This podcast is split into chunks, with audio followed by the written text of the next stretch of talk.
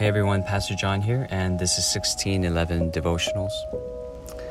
Let's take a moment now to pause and pray and turn our hearts and our thoughts upon the Lord. God, we thank you for this new day filled with new mercies, and we ask that you give us your wisdom so we can live wisely and fruitfully this day. We ask this in Jesus' name. Amen. Today's verse is Proverbs 18, verse 8. The words of a whisperer are like delicious morsels, they go down into the inner parts of the body. Well, this proverb continues to expand on a topic that chapter 18 gets into, and that is the problem we have with our speech.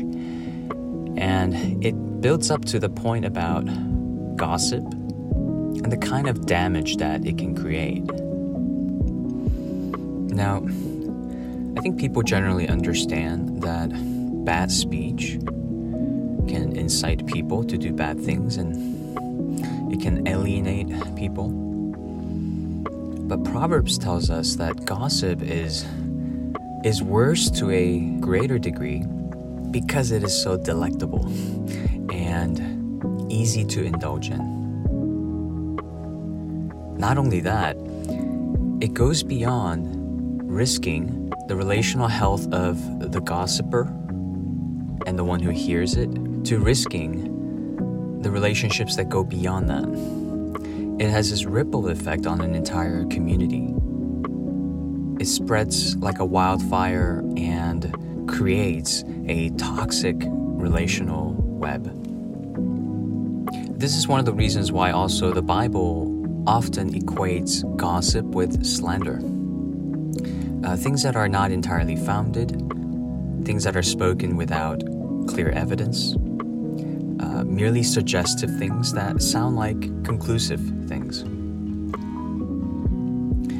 And the human heart is very weak against this.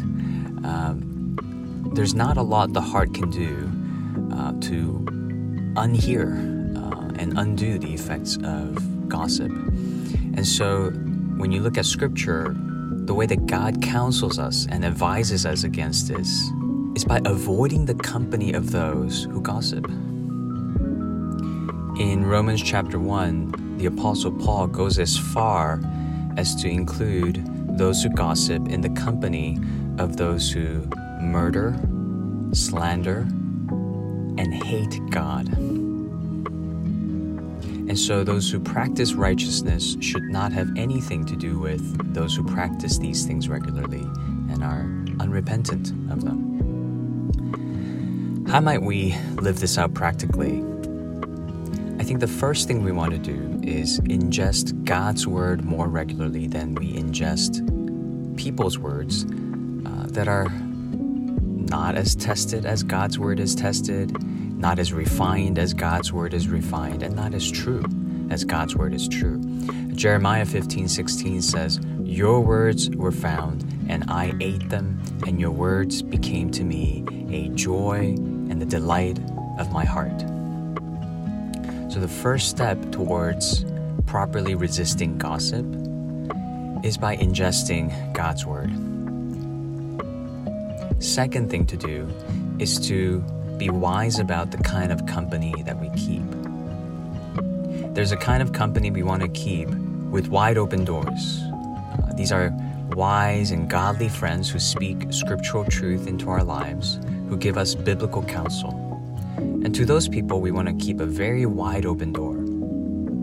But to those who do not know God and have worldly priorities, and those who regularly indulge in gossip, we want to keep a very small window open. Uh, let's call this a missional window, meaning we want to influence them but we don't want to be influenced by them. But we don't want to cut them off entirely because we're called to seek and save the lost and be salt and light to the world. So we are not to be simply condemning and isolating, but to be missional. How can you set these boundaries in your life? Keeping a wide open door towards those who speak godly biblical counsel, and opening a small window, a missional window, towards those who are in the world. Let's reflect on that throughout this day and ask the Holy Spirit for His wisdom. Let's pray. Our Heavenly Father, we thank you for your word that really ultimately encourages us to be more like your Son Jesus. He was wise in the way he spoke, he was true in his words. And even though he came to seek and to save the lost, he didn't entrust himself to all man. He was careful with what he hears and discerning with what he hears. God, we want to move towards this Christ likeness uh, in the way that we practice speech and in the way that we relate to other people. Show us what that looks like today, um, whether it's in the workplace, in the classroom, even in our home. Help us to draw the proper boundaries that glorify you and honor you.